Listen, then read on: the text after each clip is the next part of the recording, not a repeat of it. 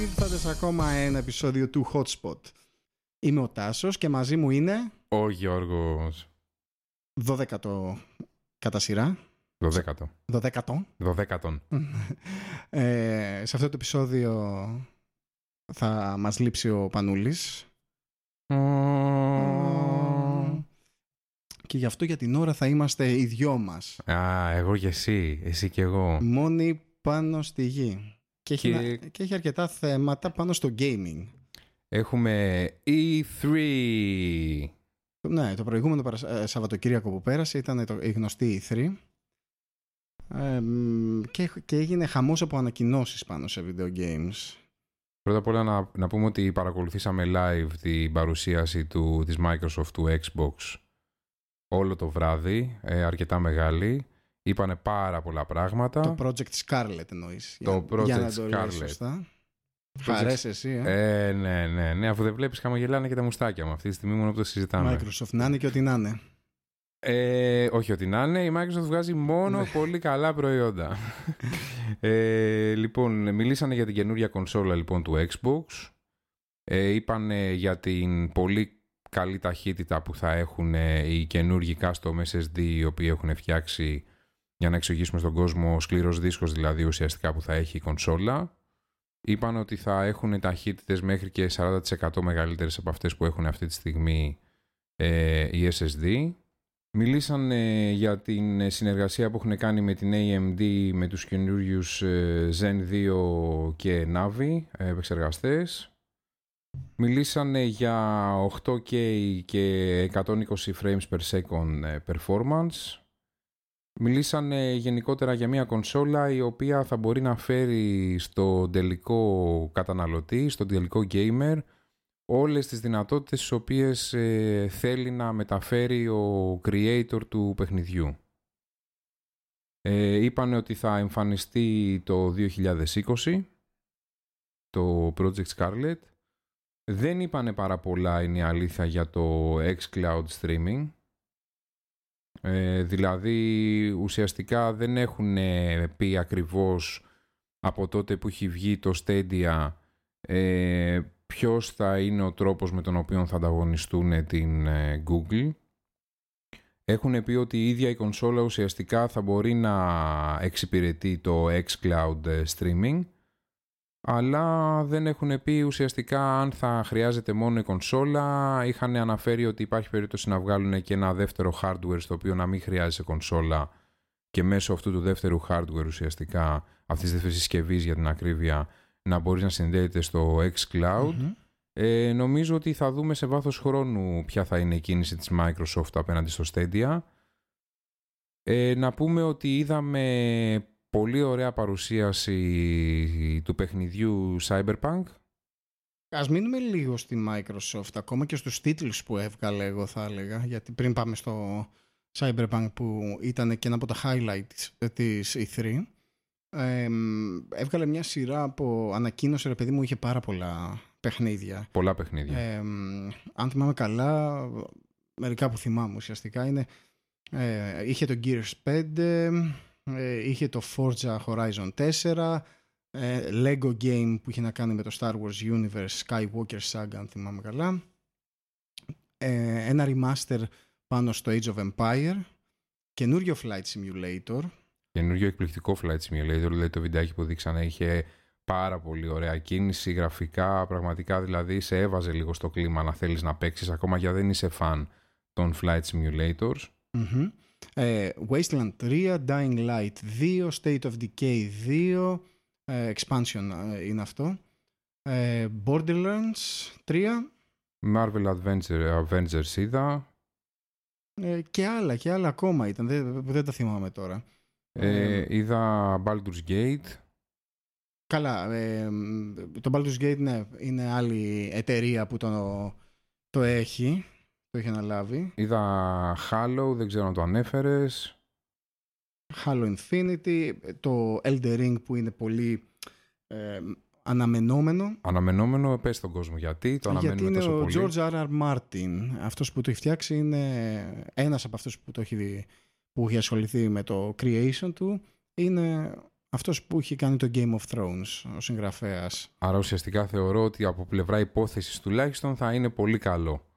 Να, για να δούμε. Θα είναι. Και τα γραφικά Το ήταν game- εντυπωσιακά. Το gameplay πάντως θα είναι Dark Souls. Ήταν Α, Dark Souls, ναι. Ναι, άμα έχει παίξει κάποιος, είναι Dark Souls style. Και θα λέγεται Elder Ring. Επίσης, ένα, ένα, το πρώτο παιχνίδι Blair Witch Project. Δεν ξέρω αν υπήρχε άλλο. Αλλά αυτό- Όχι, είναι το πρώτο παιχνίδι Bel- ε, Blair Witch Project. είναι Όπως το αλήθεια. θυμάστε αυτό από την... ε, Πώς το λένε, από το 96, από την ταινία που είχε βγει και είχε γίνει χαμός καινοτομική. και Γενικά η, η κάμερα, καινοτομία στην κάμερα. Εγώ θυμάμαι ότι είχα πάει και βγήκα με ναυτία από μέσα. ναι, δεν μπορείς να το παρακολουθήσεις. Δεν το είχα. Εγώ δεν έχω πάει ποτέ να το δω, να ξέρεις, γιατί γενικότερα αυτού του είδους τα οι ταινίες δεν είμαι πολύ φαν. Σ' αγριεύουνε.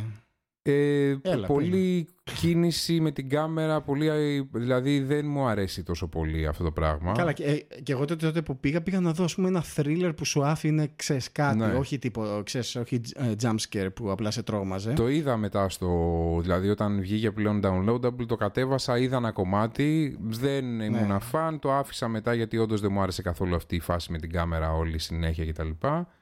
Αλλά πα- παρόλα αυτά το παιχνίδι με... μου φάνηκε εντυπωσιακό. Δηλαδή, με έβαζε σε μια έτσι διάθεση να θέλω να το παίξω. Είδαμε Deathloop, δεν ξέρω αν ε, μίλησες γι' αυτό. Όχι, Ma- Minecraft Dungeons. Ω. Minecraft Dungeons. Αυτό τι είναι, παιδιά, είναι ένα καινούριο top-down Minecraft και καλά κλόνος του Diablo, το οποίο έχει το χαρακτήρα σου και μπαίνεις μέσα σε dungeons, το βλέπεις από πάνω και κάνεις quest. Θέλω να το δούμε και πιο κοντά. Γενικά, Φάνηκε πολύ ωραίο πάντως. Όχι, φάνηκε πολύ ωραίο. Δηλαδή, είναι από αυτά ακόμα τα και για παιχνίδια- Δηλαδή το Minecraft εγώ το έχω σε πολύ ψηλή ε, κατηγορία gaming και πάρα πολύ καλό για- και για τα παιδιά που θέλουν να παίξουν video games. Δηλαδή θα το άφηνα ανεπιφύλακτα. Τώρα το Dungeons δεν ξέρω, θέλω να το δω παραπάνω. Αλλά Το Minecraft είναι από τα παιχνίδια το οποίο έχει πάει σε άλλο επίπεδο πλέον, έτσι. Δηλαδή. έχει, έχει πολλά, έχει να προσφέρει πολλά. Είναι το Lego, το αντίστοιχο Lego για το, για το computer. Ε, αυτό είναι μου έχουν πει δηλαδή. ότι στην Αμερική το Minecraft το χρησιμοποιούν και στα σχολεία. Ναι, δεν ξέρω για την Αμερική. Για Εγώ σίγουρα, έχω- εκπαίδευση. σίγουρα έχω δει Σουηδία που το χρησιμοποιούν για να το μάθουν στα παιδιά ε, λίγο με design, house design, ή πώς το λένε, κατασκευαστικά, τι χρειάζεται. Γι' αυτό λέω, έχει, φύγει, έχει ξεφύγει λίγο από τα όρια του απλού game και πλέον έχει γίνει ένα εργαλείο το οποίο πλέον ε, βοηθάει και τα παιδιά να μπουν στην τεχνολογία, είναι πολύ creative. Ε, ξέρω πολύ κόσμο ο οποίος ε, ενθουσιάζεται με το Minecraft παρόλο που δεν είναι σε μικρή ηλικία, ακόμα και σε ηλικίες άνω των 30 ετών. Ε, γενικότερα πολύ καλό παιχνίδι, όντως. Ε, είδαμε καινούριο Wolfenstein.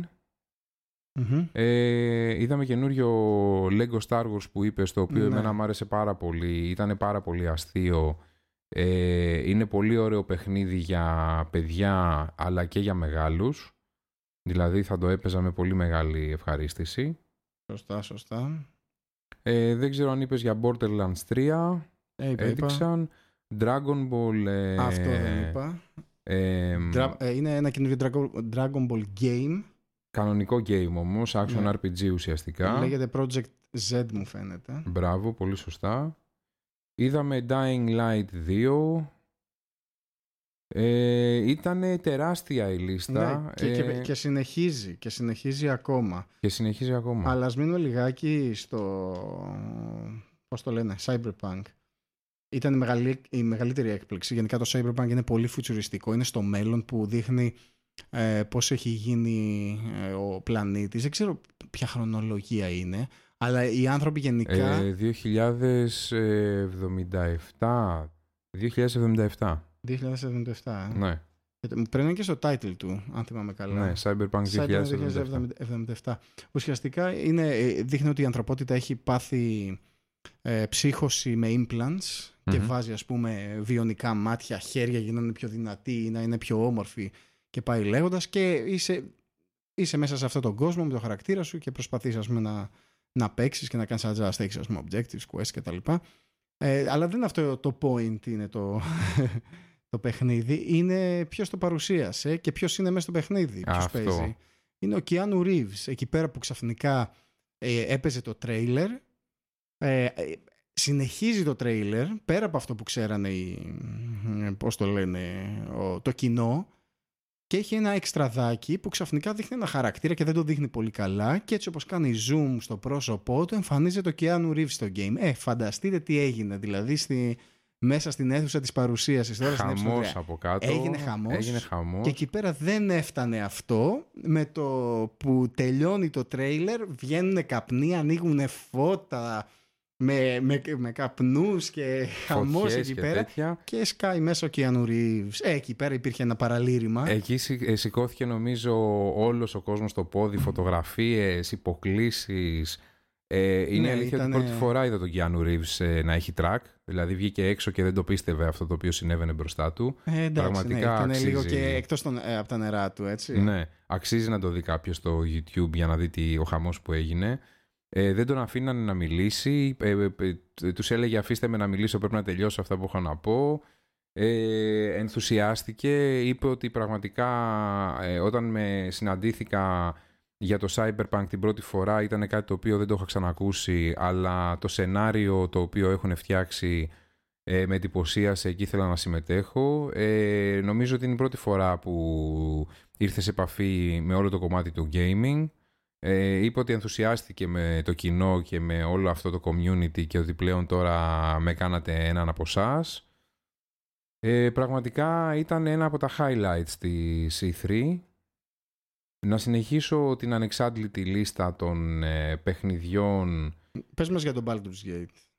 Ένα από τα, Αχ, αγαμε... τι, τι έπαθα με α- τον από τα Baldur's αγαπημένα Gate. μας παιχνίδια. Ναι, τι έπαθα. Η αλήθεια είναι ότι στην αρχή δεν είχα καταλάβει ότι ήταν το Baldur's Gate. Ε, δείχνει έναν υπότιο ο οποίος μετά από μάχη κατάκοπος προσπαθεί να, ε, να περπατήσει και εκεί που περπατάει ξαφνικά αρχίζει και μετατρέπεται ε, σε ένα on πολύ γνωστό στο community του Baldur's Gate και στον κόσμο τον οποίο έχει παίξει το Baldur's Gate. Ε, και εκεί σταματάει το τρέιλερ και έπαθα ζημιά. Ε, Ε, Βασικά δεν το περίμενε κανείς ένα Baldur's Gate παιχνίδι. Υπήρχαν κάποια Κανείς. leaks την προηγούμενη ε, εβδομάδα ε, γιατί είχαν κάνει data mine κάποιοι, κάποια στοιχεία που έλεγε Baldur's Game ε, Ba- sorry, Baldur's Gate 3 ε, και γενικά άφησε πάρα πολύ δυνατό, πώς το λένε, ε, άφωνο το community, γιατί το Baldur's Gate είναι ένα από τα πιο χαρακτηριστικά και πιο παλιά RPG role-playing games. Ε, υπήρχε Baldur's ε, Gate 1 και Baldur's Gate 2, τα οποία ήταν ε, από την BioWare.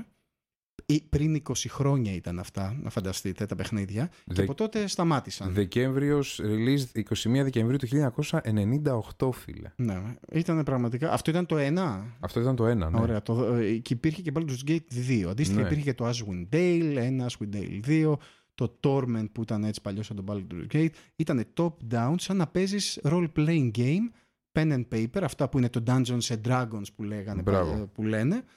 Ε, αυτό είναι το Baldur's Gate. Και τώρα το έχει πάρει Larian, Larian Studios, το οποίο είναι από τα καλύτερα, ίσως, ε, όχι, είναι το καλύτερο στούντιο το οποίο μπορεί να το φτιάξει αυτό πραγματικά σε νέο επίπεδο. Είστε, Ναι, ας πούμε, να στην το πάει σε άλλο τεχνολογία επίπεδο, και, ναι. και που βρίσκεται τώρα. Πρώτα απ' όλα να πούμε ότι το Baldur's Gate ε, το συζητάμε έτσι γιατί είναι ε, ουσιαστικά ιστορικά το καλύτερο ε, RPG game το οποίο έχει φτιαχτεί ποτέ. Δηλαδή όλοι οι λάτρες του RPG ε, το γνωρίζουν, το έχουν παίξει, ε, ξέρανε ότι είχε σταματήσει πλέον η σειρά ε, πριν πάρα πολλά χρόνια, ε, πριν ε, 15-18 χρόνια τέλος πάντων και ότι Πολλά χρόνια, πάρα δεν πολύ. θα βγει άλλο παιχνίδι.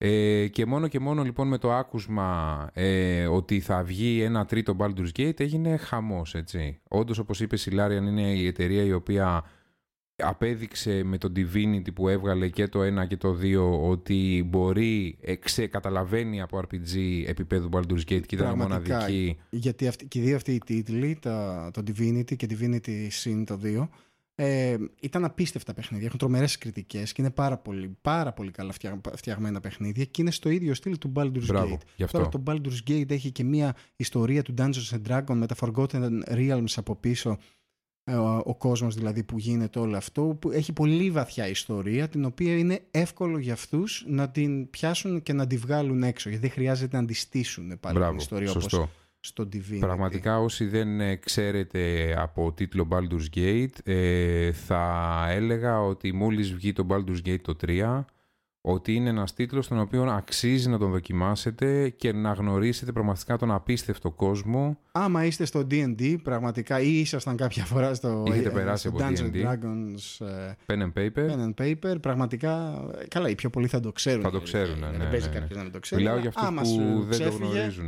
ναι, αν σου ξέφυγε. Αξίζει να του ρίξεις μια ματιά. Ακόμα δεν υπάρχει κάποιο gameplay, μου φαίνεται. Δεν, δεν Όχι, έχω δει κάποιο όχι. βίντεο για gameplay. Είναι καθαρά ένα teaser, ένα uncut. Η teaser. Λάρια να πούμε ότι είπε ότι για να μπορέσει να καλύψει του, τις ανάγκες του παιχνιδιου ε, όπως δηλώσανε αναγκαστικά να τριπλασιάσουν το μέγεθος τη- Ακριβώς, ακριβώς. του προσωπικού Το- και των infrastructure. Έτσι. Το, ε, το πιο αστείο κομμάτι ήταν ότι πριν με πολλά χρόνια η Larian, Ναι. αυτό εδώ που είχε τη Larian, είχε ναι. πλησιάσει τη Wizards of the Coast, η οποία έχει το intellectual property του- του Baldur's Gate και τους είχε πει θα ενδιαφερόμουν να φτιάξω αυτό το παιχνίδι. Τότε φυσικά η εταιρεία δεν είχε αποδείξει το. ναι, την δεν είχε αξία βγάλει της. κάτι ουσιαστικά. Ακριβώς. Και μετά που βγάλανε τα Divinity, η συνεργασία πρόκειψε, τους βρήκε η, η, πώς Πλέον το λέει, η Wizards of ανάποδα. the Coast και πήγε και τους λέει θα θέλατε να φτιάξετε το τέτοιο; Ενδιαφέρεστε ακόμα να Ακριβώς. φτιάξετε Άρα το ο Baldur's Gate. CEO ήταν το όνειρο της ζωής του. Άρα αυτό είναι ακόμα ένα έξτρα bonus για μένα. Ε, ναι, δηλαδή ρε όταν είσαι φίλε. παθιασμένος για Έτσι. κάτι και το παίρνεις, Έτσι. είναι σίγουρη επιτυχία. Έτσι. Γιατί Είναι ο τύπος σίγουρη ήταν επιτυχία. τόσο μεγάλος λάτρης του Baldur's Gate που όσοι έχουν παίξει το Divinity θα έχουν καταλάβει ότι ουσιαστικά είναι μια υπέροχη μεταφορά του Baldur's Gate Ακριβώς, σε ένα με- δικό του κόσμο. Ούτε Μπράβο, καν- σε ένα αυτό, δικό του Αυτό ήταν κόσμο, το ναι. challenging. με το ίδιο μέκανισμό όμως και ε, με πολύ καλύτερα γραφικά.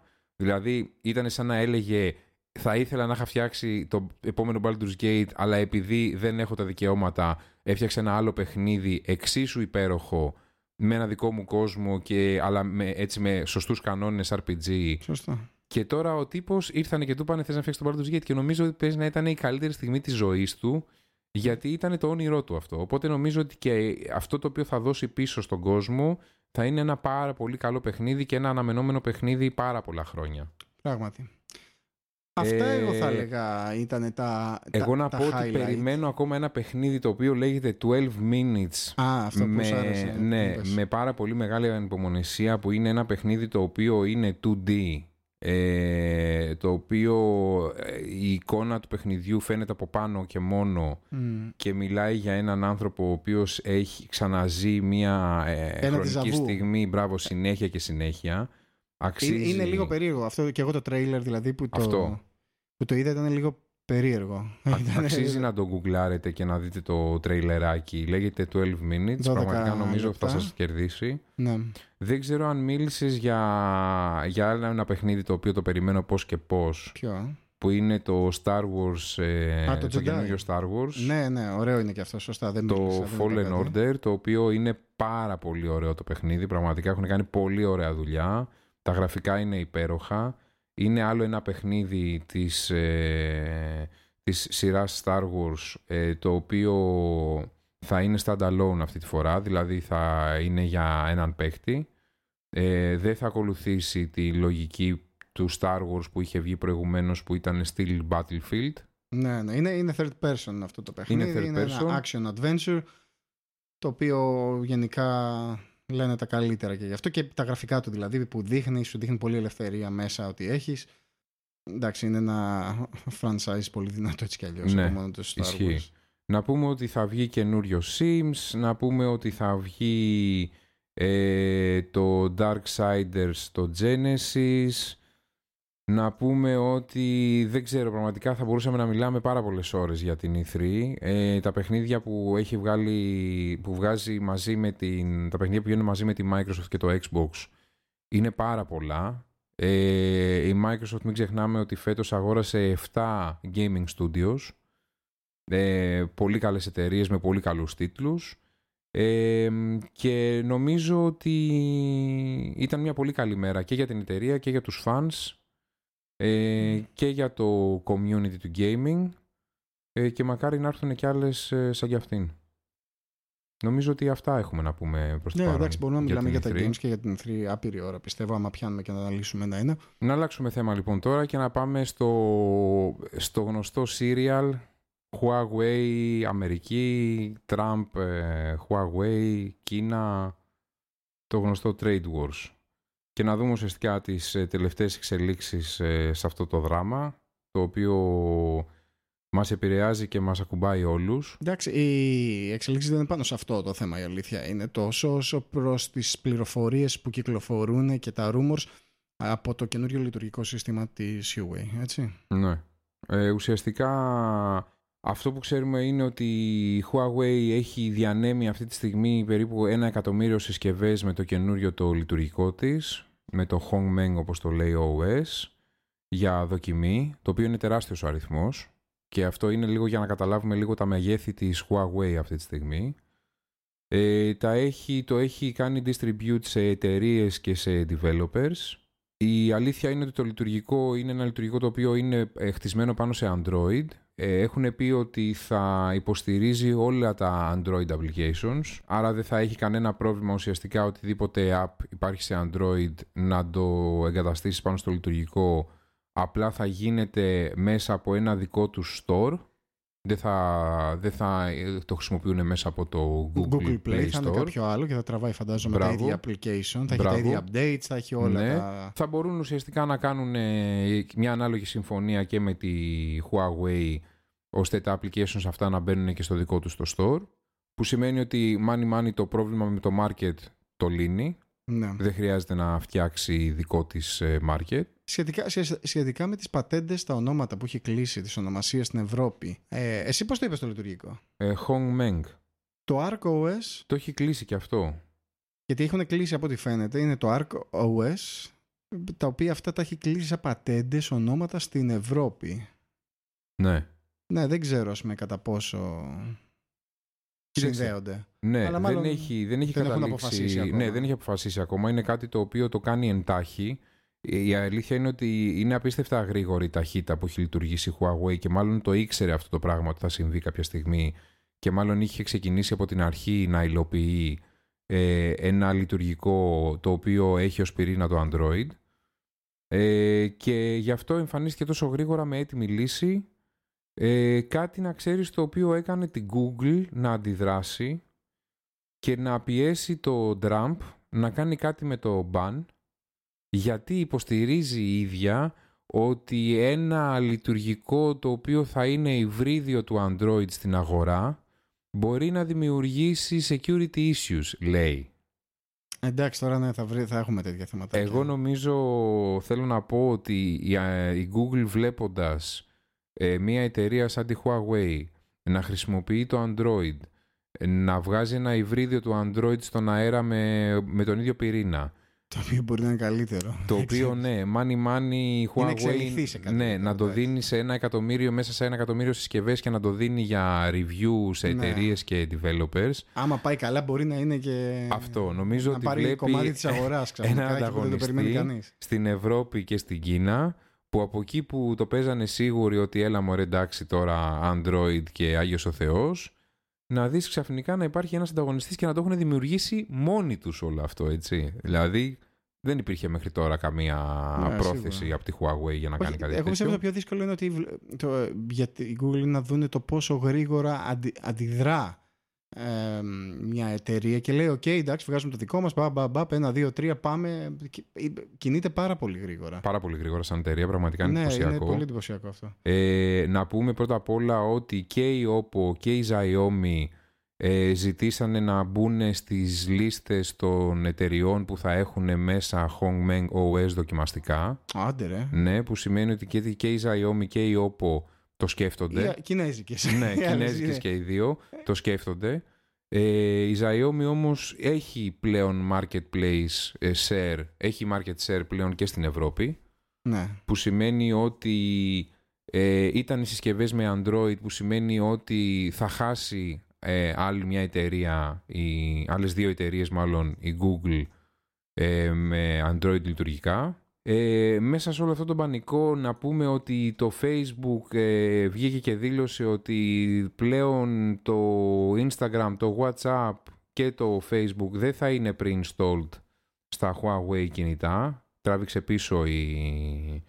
ο Mark, από ό,τι φαίνεται. Μμμ. Ε, να πούμε ότι η διαμάχη συνεχίζεται, να πούμε ότι την παρακολουθούμε με μεγάλη ευλάβεια για να δούμε τι συμβαίνει ουσιαστικά και τι γίνεται. Έχει πάρα πολύ μεγάλο ενδιαφέρον Και Θα προς είμαστε το εδώ παρόν, πέρα. Ναι, Αυτό. ναι, θα είμαστε εδώ να το για παρακολουθούμε να... και να μεταφέρουμε τα νέα. Ό,τι νέο οτιδήποτε υπάρχει. νεότερα. Πάμε ακόμα σε άλλο ένα ενδιαφέρον θέμα και πρωτότυπο θα έλεγα που δείχνει την Ευρωπαϊκή Ένωση που επιδοτεί μια εταιρεία στην Ευρώπη για να φτιάξει το πρώτο CPU. Πρώτη, ναι, πρώτος επεξεργαστής Πρώτος ουσιαστικά επεξεργαστής. φτιαγμένος από την Ευρωπαϊκή Ένωση.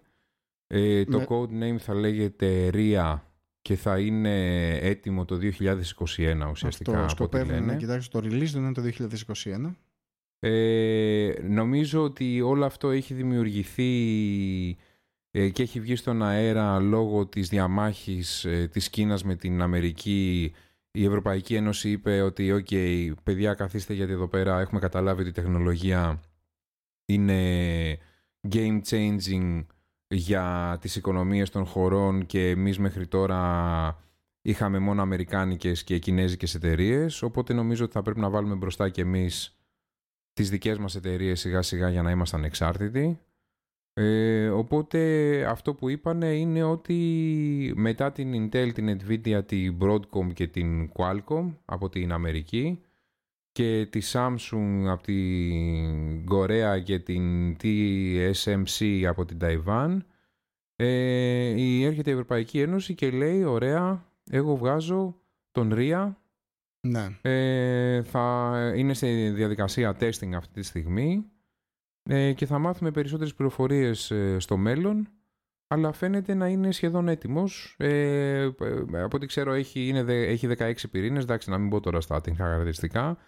Φαίνεται να είναι ένας καθόλου όμως έτοιμος επεξεργαστής ο οποίος έχει και CPU και GPU μαζί και δηλαδή επεξεργαστή και κάρτα γραφικών και φαίνεται να είναι ένας άξιος αντίπαλος κανονικά στο χορό Και γιατί είναι άξιος εγώ θα έλεγα. Γιατί α, άμα διαβάζεις λίγο το statement της EPI, έτσι Μμμ. όπως το λένε, EP, Μμμ. European Processor, Pro- Processor Initiative, Μμμ. είναι ότι θέλουν να φτιάξουν competitive processors όπου θα παίζουν ρόλο στα major markets της Ευρώπης. Έτσι. Να πούμε ότι έχουν κάνει focus ε, κυρίως στα αυτοκίνητα, όπως φαίνεται. Και γενικά λένε σε embedded systems, που σημαίνει ότι αεροπλάνα εδώ πέρα λέει, servers, Ναι, αυτοκίνητα. Αλλά φαίνεται να είναι μια κίνηση η οποία ουσιαστικά θα δώσει στην Ευρωπαϊκή Ένωση ένα initiative για να ξεκινήσει και να παράγει τους Ναι. δικούς τους επεξεργαστές και να είναι ανεξάρτητη Να, πλέον πολύ και από την ενδιαφέρον, Κίνα. Γιατί το competition είναι, είναι και από την υπερβολικά δυνατό. Να μου πεις, Πάρα από τη πολύ στιγμή που δεν μεγάλο. κάνει target consumers, Μμμ. ναι. Θα το Ναι. βάζει σε products δικά της που παράγει. Ναι, στην γιατί Ευρώπη. μπράβο, σου λέει δεν θέλω να χρησιμοποιήσω επεξεργαστές από άλλη χώρα γιατί δεν ξέρω τι γίνεται και αν υπάρχει περίπτωση για κατασκοπία ή Ναι, οτιδήποτε. Σωστά, σωστά. Εγώ σου λέω όμως το εξής. Αν φτάσει και έχει φτάσει τους επεξεργαστές σε ένα πολύ καλό επίπεδο, στο οποίο πλέον γίνουν, ε, χρησιμοποιούνται ευρέως, πιστεύεις δεν θα το γυρίσει και σε consumer market; Εγώ νομίζω ότι θα μπορούσε να το γυρίσει και σε consumer market. Ενδιαφέρον, ενδιαφέρον. Ναι, Και θα δούμε γενικά τις εξέλιξεις. κλείνοντας, λέει ότι δεν θέλει να είναι ένας μικρός ανταγωνιστής. Θέλει να κάνει ένα μεγάλο impact, λέει, στο industry Έτσι. Και να κοιτάει, ας πούμε, revolutionary ideas μελλοντικά. Εγώ με αυτά, σε αυτά είμαι πάρα πολύ χαρούμενος και πάρα πολύ excited γενικότερα Ναι. να βλέπω να μπαίνουν καινούργιοι παίχτες στην αγορά ή καινούργιοι παίχτες στην τεχνολογία γιατί σημαίνει ότι θα τραβήξει Μμ. και άλλους μαζί του και η Ευρωπαϊκή Ένωση απήχε είναι η αλήθεια Γενικά, από όλα αυτά. Είναι καλό γιατί προχωράει την τεχνολογία. Γιατί Αυτό. το βάζεις τώρα βάζεις στην Ευρωπαϊκή Ένωση, βάζεις ας πούμε τη σφραγίδα της σε ένα Έτσι. πρόγραμμα Έτσι. που έχει να κάνει με πολλές χώρες Άρα δηλαδή την υποστηρίζει ας πούμε, αυτή την κίνηση. Άρα πρέπει να κάνουν κάτι revolution. Δηλαδή μπορεί να προκύψει κάποια καινούργια τεχνολογία ή κάτι της. Έτσι. Έτσι. Έτσι. Πολύ καλό. Θα δούμε, θα δούμε. Ωραία. Ε, θέλεις να πούμε τώρα για το Stadia... Α, ναι, κάνε την τέτοια, μπαμπαπ, ένα για Stadia.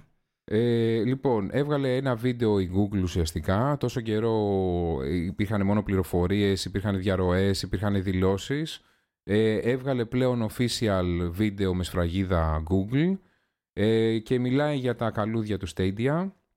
Ε, μιλάει καθαρά για ένα cloud περιβάλλον το οποίο θα μπορείς από το PC σου ανοίγοντας ένα Google Chrome να παίζεις κατευθείαν οποιοδήποτε παιχνίδι θέλεις. Αλλά για τηλεόραση; Για τηλεόραση θα πρέπει να έχεις ένα Chromecast, ε, το οποίο είναι ένα μικρό, μια μικρή συσκευούλα η οποία θα συνδέεται με την τηλεόραση και θα σου δίνει, θα σε βάζει μέσα στον κόσμο του Stadia. Γενικά το Chromecast υπάρχει και τώρα. Είναι πράγματι Ναι. μια φτηνή συσκευή που το συνδέεις και χρησιμοποιείς τα services του, του Chrome. Σου κάνει λίγο smart την τηλεόραση. Σου κάνει λίγο εν smart την μέρει, τηλεόραση, Απλά με τα, ουσιαστικά. σε- με τα tools και τα εργαλεία του. Αλλά είπανε της ότι από Google. υπολογιστή ανοίγεις Google Chrome, μπαίνεις στον κόσμο του Stadia. Από κινητό ανοίγεις Google Chrome, μπαίνεις στον κόσμο του Stadia. Κάτι και σαν από Netflix. pad, ναι, ανοίγεις Google Chrome και μπαίνεις στον κόσμο του Stadia.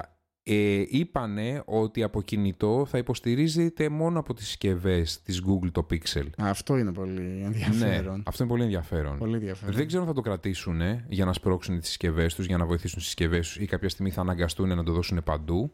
Θα δείξει. Αλλά, ναι. Ανάλογα πώς θα πάει το project. Γιατί ίσως μπορεί, ας πούμε, άμα αυτό πετύχει τόσο πολύ, γιατί αυτή είναι πολύ confident κίνηση. Λένε, άκου να δεις, πιστεύουμε ότι έχουμε ένα πολύ δυνατό όπλο στα χέρια μας. Το πετάμε στα κινητά μας μόνο και πιστεύουμε ότι μπορούμε να πάρουμε μέρος της αγοράς που είναι οι gamers. Να πάνε δηλαδή οι gamers εκεί πέρα. Τώρα, ένα μπορεί να είναι αυτό. Ένα μπορεί να είναι κάποια πατέντα που μπορεί να έχουν τα κινητά Μμμ. της, ε, Της Google. της Google έτσι, ώ- και μπορεί να κάνει εύκολα την, ξέρεις, Ίσως. το connect, Ίσως δηλαδή ας το να πω έτσι χρειάζεται απλά. ναι, στο κινητό κάποιο συγκεκριμένο hardware. Ακριβώς που ίσως να θέλει κάποια legislations για να περαστεί στα άλλα, κάποια έξτρα κόστη κτλ. Ισχύει. Θα δείξει αυτό. Θα δείξει. Τώρα- Ε, πες. Ναι, να, πω- να πούμε λιγάκι ε, τι bandwidth, απλά, τι bandwidth χρειάζεσαι για να παίξεις; Αυτό ήταν μια ερώτηση η οποία με είχε ρωτήσει πάρα πολλοί κόσμος. Ναι. ότι ωραία, πολύ ωραίο το cloud gaming κτλ. Πόσο ταχύτητα χρειάζομαι στο σπίτι Για να μου παίξεις όμως, Stadia, Για να ακριβώς. παίξω Stadia. Και σε τι ανάλυση. Και, Μπράβο. και το έχουν κόψει. Ε, εδώ πέρα οι κύριοι, οι κύριοι λένε το recommended.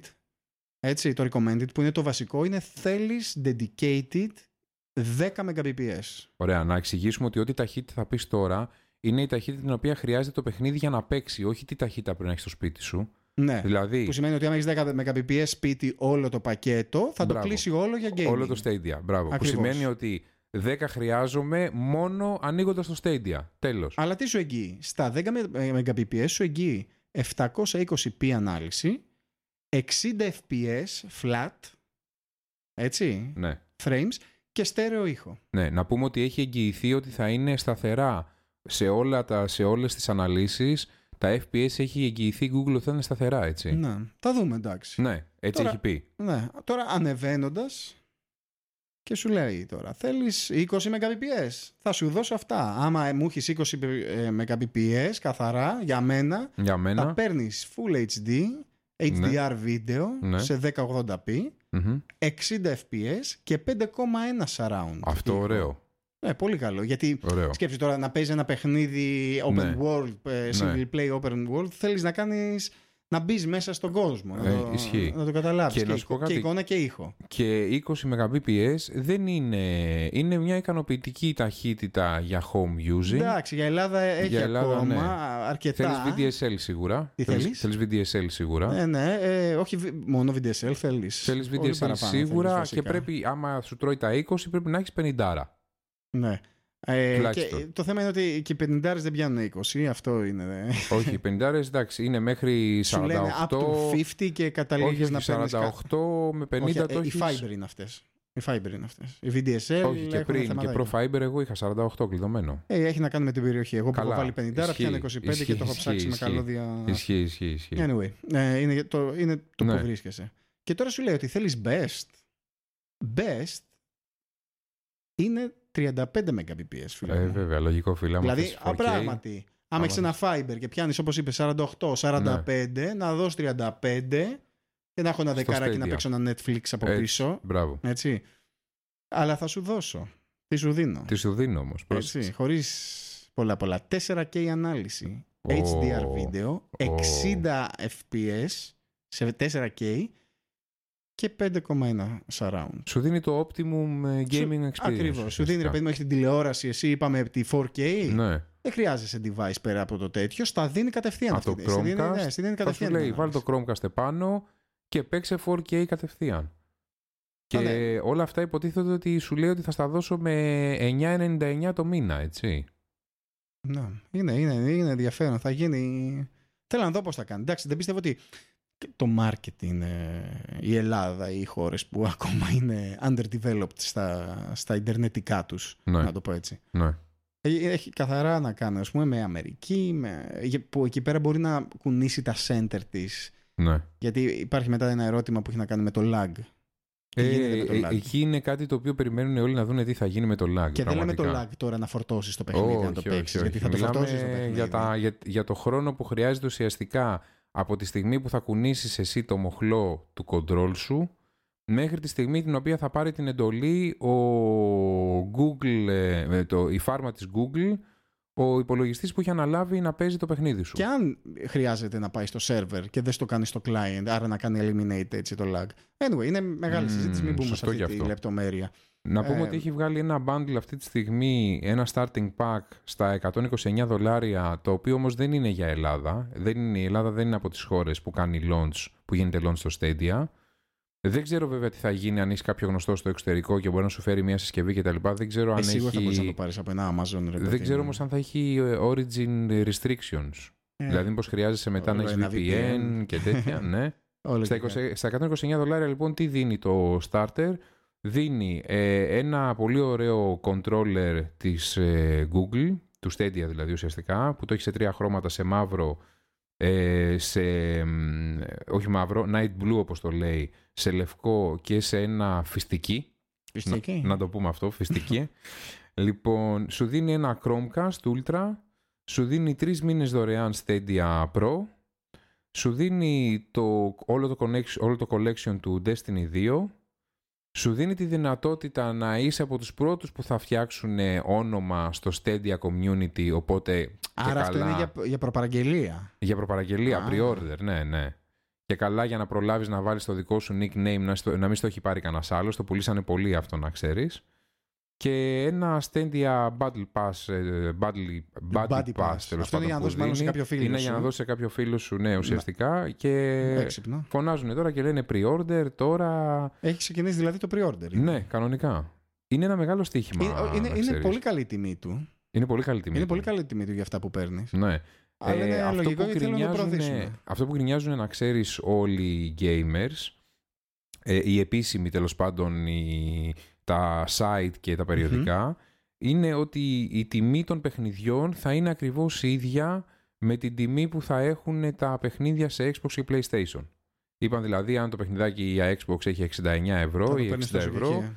τόσο θα το παίρνεις και για το Εκτός άμα Stadia. κάνει κάποια special deals όπως έχουν κάνει με το Destiny 2 και με το Baldur's, Baldur's Gate, Gate. 3.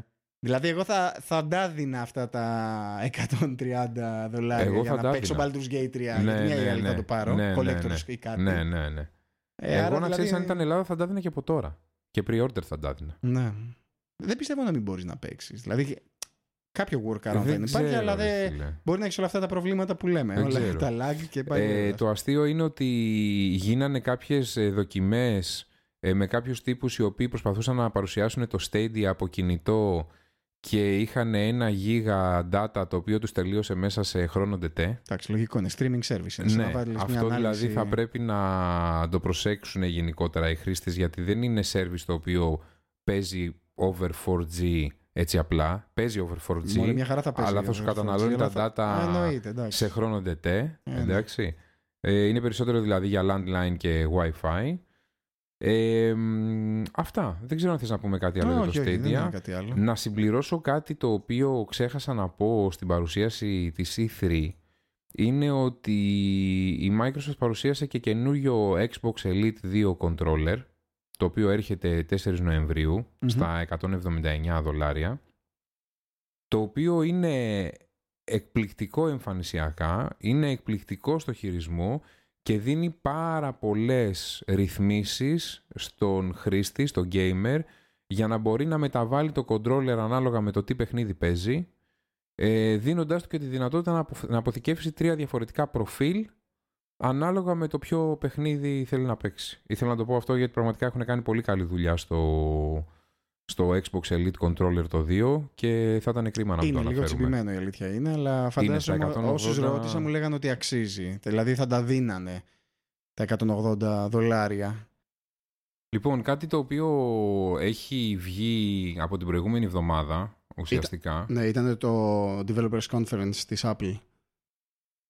Την προηγούμενη εβδομάδα, το οποίο το είχαμε αναφέρει εμείς ε, πριν ακόμα βγει για τις αλλαγές ε, οι οποίες θα γίνουν στα λειτουργικά δύο podcast πριν. Ε, και είχαμε πει τι αλλαγές είχαν γίνει στα καινούργια τα Apple προϊόντα και στα κινητά και στα Mac Pro. Ε, αυτό το οποίο δεν είχαμε πει όμως είναι η παρουσίαση του καινούργιου Mac Pro που έκανε η Apple ε, το οποίο είναι μία, ένα device το οποίο έχει πολύ μεγάλες δυνατότητες για expansion, δηλαδή ξεκινάει με 8 cores και μπορεί να φτάσει μέχρι τα 28 cores, πυρήνες δηλαδή ουσιαστικά. Ε, ξεκινάει από 24 MB και μπορεί να φτάσει μέχρι 128 MB. Τέλος πάντων... Είναι καθαρά για γραφίστες, είναι για χέρι. Η αρχική τιμή του βέβαια, μόνο του μηχανήματος, ήταν περίπου γύρω στα 6.000 ευρώ. Καλώς ε, ήρθες δηλαδή. Με το καλημέρα. καλημέρα. 6.000 ευρώ. Και περίπου γύρω στα 5.500 με 6.000 ευρώ ήταν και η τιμή της οθόνης για το Mac Pro. Τι να, 10 χιλιαρικά τώρα για να πάρεις ένα κομπιουτεράκι. που δεν το αστείο βέβαια ήταν σε αυτή τη φάση ότι το stand το οποίο σου έδινε η Apple ήταν ξεχωριστό και έκανε ναι. άλλα χίλια ευρώ. Μόνο το stand για την οθόνη του Mac Pro. Mm. Καταλαβαίνεις ότι μετά Τώρα που από πήγε αυτό... στα 12 δεν το παίρνω. στα 11 κάτι γινόταν. Μόνο και μόνο με αυτή την ανακοίνωση σχετικά με το stand των χιλίων ευρώ, τι έγινε στο ίντερνετ και τι δούλεμα έχει πέσει; Καλά, εγώ έχω να πω για το τέτοιο. Για, Για το, ποιο; για το δούλεμα που έριξε το IKEA. Τι, Τι- Άμα δεις αυτό το καινούριο το design, από μπροστά έχει, είναι μεταλλικό, full μεταλλικό, minimal έτσι, κλασικό στυλάκι και με τρυπούλες. ναι. Δηλαδή άμα το δ- δεις καλά, έτσι αν φας, νομίζεις ότι είναι ένας τρίφτης. Κανονικός. Ισχύει. Έτσι. Είναι ξερός τρίφτης για τυρί. και τώρα τι Τρίφτης για έγινε; τυρί, ρε. Το agency που τρέχει τις διαφημίσεις της, ε, εμ, το ευρωπαϊκό agency που τρέχει τις διαφημίσεις της ε, IKEA, Ναι, του, του IKEA, sorry, ε, έκανε ρε παιδί μου ένα αστείο ναι, όπου έβγαλε ένα τρίφτη ναι. από IDLisk που λεγότανε, τον ονομάσανε IDLisk και καλά iProduct ναι, ναι. και βάλανε slogan Designed for Apples. Πω, πω. Και αυτό Τρελαίνομαι να τώρα ακούω. φαντάζεσαι ότι ε, ε, 2,99 ρε παιδί μου κάπου εκεί πέρα. Ναι. Και φαντάζεσαι τώρα αυτό πήγε viral σε όλο το ίντερνετ. Εννοείται, το, ρε το φίλε. πιάσαν, έγινε meme, πραγματικά είναι ίδιο πράγμα παιδιά, έτσι αν το δείτε. Ίδιο πράγμα κανονικά, έτσι. Και αυτό δείχνει πόσο καλή είναι κιόλα η... Πώς το λένε; Το, το marketing του IKEA το και πόσο marketing χιούμορ του έχουν οι τύποι. agency που έχει πάρει Ναι. το IKEA και πόσο ξέρεις innovative είναι και πόσο ένα απλό πραγματάκι που μπορεί να είναι ένα joke που μπορείς να κάνεις στην καντίνα στο διάλειμμα πραγματικά μπορεί να γίνει viral και να γίνει ένας χαμός γύρω, Και πολύ καλό γύρω, ρε marketing παιδί για, μου, από γύρω αυτό από το, όνομα του το IKEA trend. αυτή τη στιγμή. Και πραγματικά έκανε πολύ καλή και έξυπνη δουλειά γιατί η αλήθεια είναι μετά την παρουσίαση του Mac Pro έδωσε τροφή σε πάρα πολύ κόσμο για τέτοιου είδους αστεία. Είναι το introducing the new Mac Pro and cheese. Έτσι. Mac and cheese. Mac Pro, ναι. Λένε Mac Pro and cheese. Ναι. Ε, οπότε καταλαβαίνετε ότι και το IKEA και πάρα, πολλές, ε, ε, πάρα πολλοί άλλοι ε, και με το stand και με την εμφάνιση του Mac Pro ε, βγάλανε πάρα πολλά πράγματα στο ίντερνετ το οποίο πραγματικά πρέπει να το δείτε έχει πάρα πολύ πλάκα. Ναι. Μην ξεχάσουμε ότι το προηγούμενο μου φαίνεται το λέγανε κιόλας ότι ήταν ένα trash can. Ότι ήταν ε, το design τους. Σου Ναι. θυμίζει ρε παιδί μου αυτά τα μεταλλικά. Τους ε, κάδους τους απορριμμάτων. κάδους απορριμμάτους μεταλλικούς. Τους μεταλλικούς. design Ναι, τους. ναι, Και ναι. λέει τώρα λέει, πλέον το καινούριο Mac Pro δεν είναι trash can. Είναι cheese crater λένε. Έτσι. Βελτιώνεται στην Βελτιώνεται. εμφάνισή του. Άντε και πια τέλα. Ωραία. λοιπόν, τώρα είναι η στιγμή του... των ταινιών, νομίζω. ταινιών. Μία Τάσο. είναι ουσιαστικά. Έχουμε να πούμε για το. Για ποιο έχουμε να πούμε. Δεν Νομι- έχει πάρα πολλά. Αυτά πέρα από το Phoenix που τρέχει αυτό τον καιρό, το, το, το X-Men, ε, Dark Phoenix, Ναι, ε, ε, το οποίο το είδα κιόλας. Εντάξει, δεν τρελάθηκα, ναι. αλλά εντάξει, το είδα. Ήταν, ρε Χαρούμενα παιδί εκεί. μου... Είδα τη Sansa Stark. Ναι. Να γίνεται Dark Phoenix Ναι. και να φεύγει. Το Καλά, βλέ- δεν θέλω να το- πω τώρα. Ναι. τέτοιο. Βλέπετε στο σινεμά. Ναι, βλέπετε ναι, ναι, στο μην κάνει σινεμά. spoilers, αλλά Ναι, δεν θέλω να νομίζω κάνω ήταν, spoilers. ε, είναι μια ωραία ταινία. Ναι. Τη βλέπετε ευχάριστα. Τώρα το, το τι έρχεται, έρχεται το Toy Story 4. Α, η, κλασική, το, η κλασική συνέχεια από τη σειρά του Toy Story. Ακριβώς. Οι οποίοι μέσα παίζουν διάφοροι. Το cast είναι ο Tom Hanks κλασικά. Ε, Tim Allen, Oh. Keanu Reeves, Keanu Tony Reeves- Hale. Keanu Reeves παντού, έτσι. Ναι, δεν ξέρω. Τελευταία έχει... Παντού, παντού. Καλά, είναι πραγματικά. πολύ συμπαθής γενικά ο Keanu Είναι Reeves πολύ τώρα. συμπαθής. Είναι- Η αλήθεια είναι ότι βλέπω συνέχεια. Από Ε, τη στιγμή που βγήκε, έγινε δια, μ, ξέρεις, διαδόθηκε που έχει φτιάξει foundation και δείχνει εκατομμύρια κάθε χρόνο για, Ναι. για research και κάνει support μου φαίνεται κα- παι- Έχει παιδιά- γίνει κάποια πάρα παιδιά πολύ αρρωστά. promotion με το όνομά του, είναι η αλήθεια. Ο- Όλοι μιλάνε με τα καλύτερα λόγια όσοι έχουν συνεργαστεί μαζί του. Βγαίνουν ε, ε, εκπομπές της Αμερικής, οι αντίστοιχες οι πρωινές τέλος πάντων, οι δημοσιογραφικές ε, και μιλάνε για το ε, πόσο απλή ζωή κάνει και ότι δίνει πάρα πολλά χρήματα σε ε, charity ε, και ότι όλες οι ταινίες Ακριβώς. που έχει φτιάξει είναι πραγματικά πάρα πολύ καλές. Τι Στην- άλλο, Ε, ότι απλά στην Ελλάδα έρχεται στις 20 Ιουνίου το Toy Story; το story. Πιστεύω ότι όχι μόνο παιδιά θα πάνε να το δουν και μεγάλοι Όχι, ρε. γιατί έχουν Κι εγώ θα μεγαλώσει πάω. πολύ Τι με αυτό. εννοείς; Ήταν από τις πρώτες ταινίες που είχε βγάλει τότε η Pixar, ε, αν θυμάμαι καλά. Και ήταν ε, grown up, ε, εκτός από... Εντάξει, υπήρχε και το Shrek πιο νωρίς, ρε παιδί μου, αλλά είχαν ξεκινήσει πλέον τότε και είχαν μπει σ- στο concept του grown up cartoons. Έτσι ξεκινήσανε Ναι. ουσιαστικά τα grown up cartoons. Αλλά έχει, ναι, είναι πολύ καλό το, το cast. Και είναι ένα Toy Story, είναι μια εγγύηση, ρε παιδί μου, που θα πας να δεις και θα περάσεις καλά. Είτε μόνος σου είτε με τα παιδιά σου. Ωραία. Ε, αυτά λοιπόν τα νέα και για σήμερα. Αυτά ήταν τα νέα, αρκετά στο gaming. Ναι, ήταν η εβδομάδα για Ήταν αλήθεια, η ήταν εβδομάδα, αφιερωμένη για ακριβώς. τους gamers. Όπως βλέπουμε κάθε εβδομάδα υπάρχει και από κάτι. Αυτή η εβδομάδα ήταν για τους gamers. Προηγούμενη εβδομάδα είχαμε Computex. Πιο πριν... Να δούμε την επόμενη. ναι, ναι, ισχύει. Είναι γεμάτες οι εβδομάδες τώρα. Έχει συνέχεια τεχνολογία, βγαίνουν συνέχεια καινούργια πράγματα. ναι, είχε και Τα πολλά νέα τρέχουν conference συνέχεια. Είναι πάρα πολλά πραγματικά. Ωραία. Mm. Ε, αυτά λοιπόν για αυτή τη φορά. Θα τα πούμε α, την επόμενη φορά. Γεια σας από μένα. τώρα. Και από μένα, αντίο. Ή στο επανειδή.